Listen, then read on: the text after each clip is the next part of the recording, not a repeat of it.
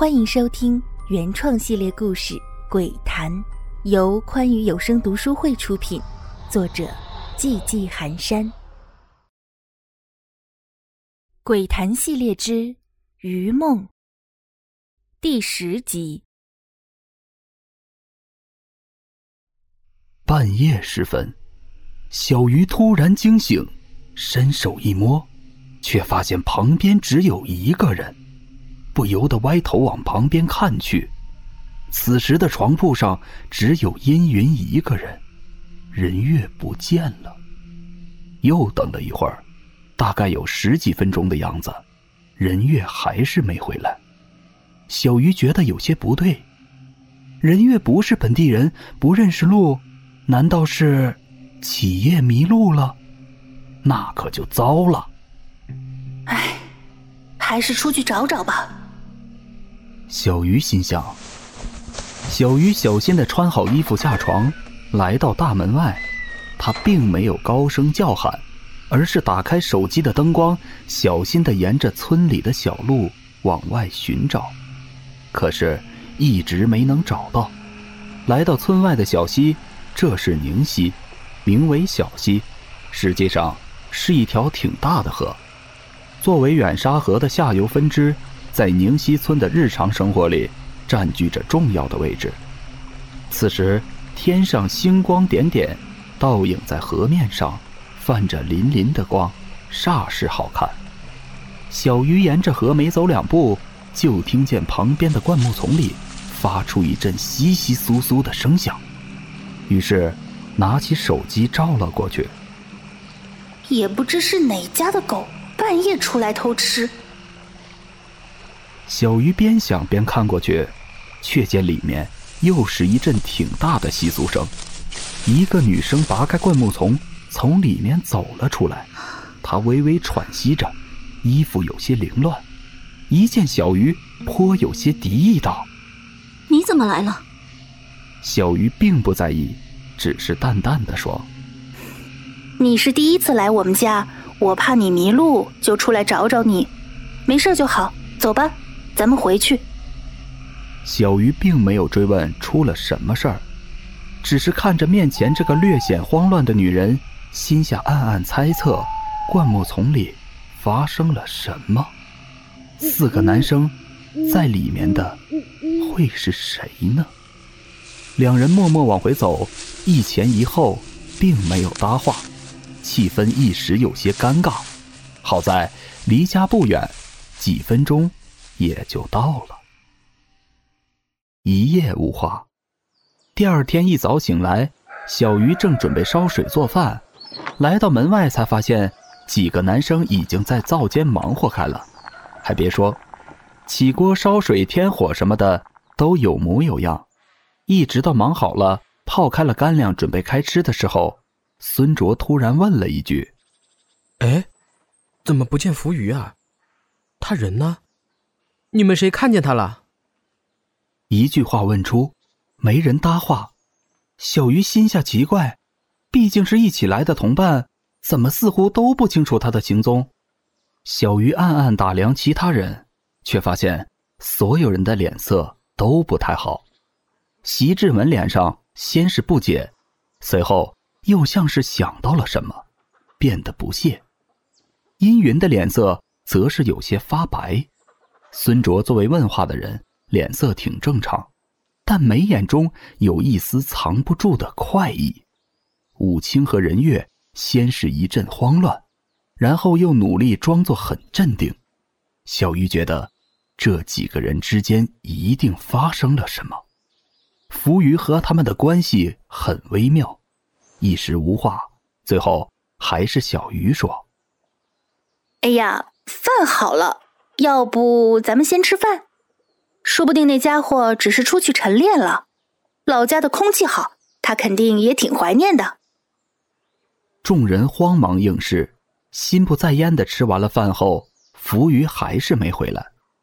就在众人议论纷纷，讨论要不要去找找他的时候，大门“哐”的一声被推开了，众人都随着响声看去，浮鱼正大踏步的往院子里进。他赤着上身，露出一块健美的肌肉块，倒三角的线条让阴云看呆了。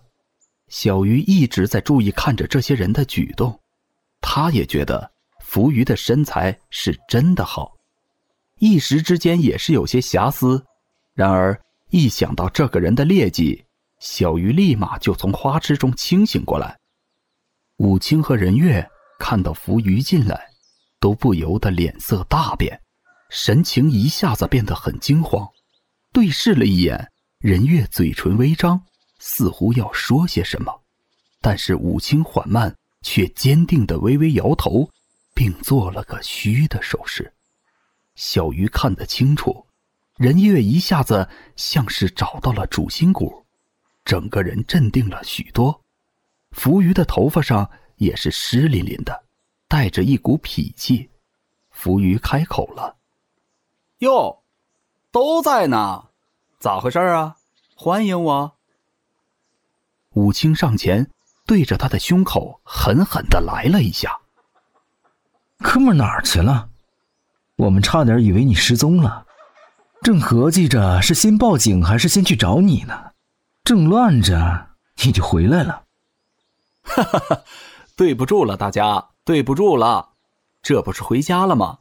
今天一大早醒了。一时没忍住，就去河里游了两圈。别说，家里的水和游泳池里的水就是不一样，倍儿亲切。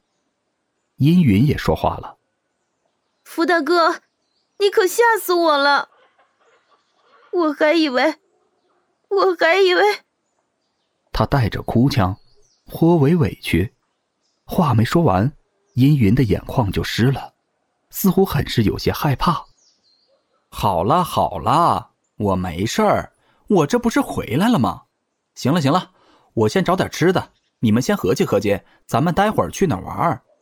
咱们先在小鱼学妹这儿玩几天，再去我家。到时候啊，我带你们去看远沙河，那可是我的福地。浮鱼比划着找吃的去了，留下一群人面面相觑。最后还是小鱼打破了沉寂。待会儿我带大家去宁溪吧，那儿风景不错，也可以游泳，水质可好了。中午呢，我请大家尝尝我们家乡的特色——清蒸宁溪鱼，这可是我们这里的一绝呢。众人在小鱼的带领下，在村里大爷大妈们的围观中，来到了村外的宁溪旁。哇，真美呀！小鱼，昨晚没看着。现在看，果然不一般。山清水秀，鸟鸣蝉唱，天水一色，真是不同凡响啊！这是阴云，这也是自昨天见面以来对小鱼说过的态度最好的话了。但是小鱼并不以为意，他早已经习惯了他人的目光，并不会因此产生什么或悲或喜的情绪来。阴云早已经脱了鞋，坐在岸边。白嫩的小脚放入水中，清凉的水慢慢没过脚面，来到小腿。阴云开心地扑腾着，像极了淘气的孩子。孙卓则是展开画布，开始了他的画。席志文不知从哪儿摸出了相机，正咔嚓咔嚓地按动快门，捕捉美好的风景。任月不知道在说什么，小鱼只觉得他精神可能有点紧张，情绪也挺激动。时不时的头剧烈摆动两下，身子也不由自主的晃动。武清则坐在他身旁，应该是在宽慰他。最后，可能是看任月实在是有点歇斯底里吧，一把将他拥入怀中。女孩的肩膀不时的抽动，可能是在哭泣。再看阴云，此时的女生也在看着旁边那两个抱在一起的人，神色放松，好像。有些如释重负的感觉，而后又转头看向正在河里游泳的浮鱼。这位不愧是游泳健将，都已经沉下去好一阵子了，还是没上来。这憋气的底子不一般，肺活量真是好。至于小鱼自己，他对这里的一草一木都太熟悉了，一时之间反而不知道做些什么好。就在他还在想做些什么的时候。阴云跑到他面前，神色有些慌张。张小鱼，小鱼，不好了，不好了！浮鱼他潜下去好久了，一直没上来，会不会是出事了？小鱼之前还感叹浮鱼的水性好，结果现在这样了，他只好先出言安慰：“没事的，别忘了浮鱼学长可是国家级的游泳运动员，水性了得，肯定是在跟咱们闹着玩的。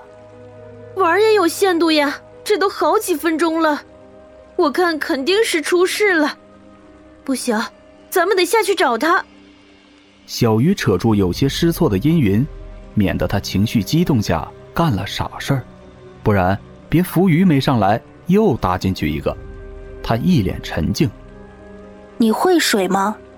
嗯，会一点。我有时会在游泳馆里游两圈。但我还是不建议你下去。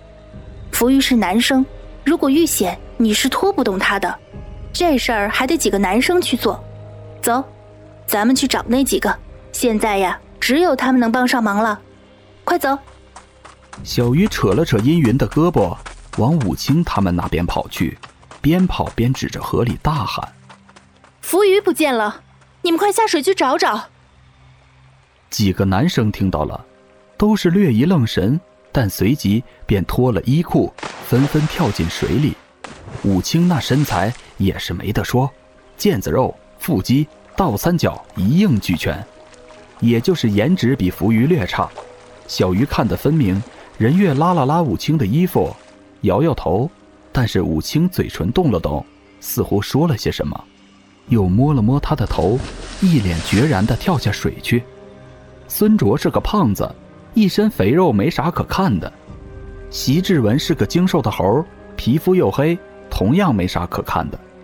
一想到这，小鱼就不觉觉得自己耳根发烫，这都啥时候了，还会想这些？这都是被艾倩带坏了。这丫头也不知道现在什么样了，还说要给我个惊喜。你再不给我惊喜，回头我怕是要给你个惊吓了。小鱼一边乱糟糟的想着，一边看向河面。宁溪是条小河，大概也就三米深。河面这一节。估计五六十个平方那么大，再加上水流平缓，一般出不了事儿。反正从小到大，小鱼从没听说过这里淹死过人。几个男生下了河，找了几圈后，却也都是一无所获。浮上来后，几个男生抹了把脸上的水后，不约而同地对视了一眼，摇了摇头。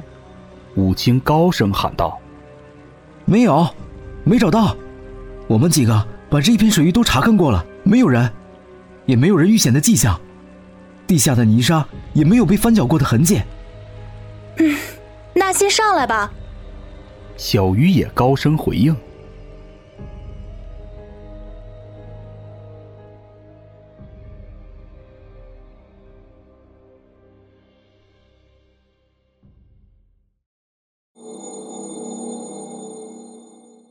喜欢本系列故事。敬请订阅和关注，感谢您的收听。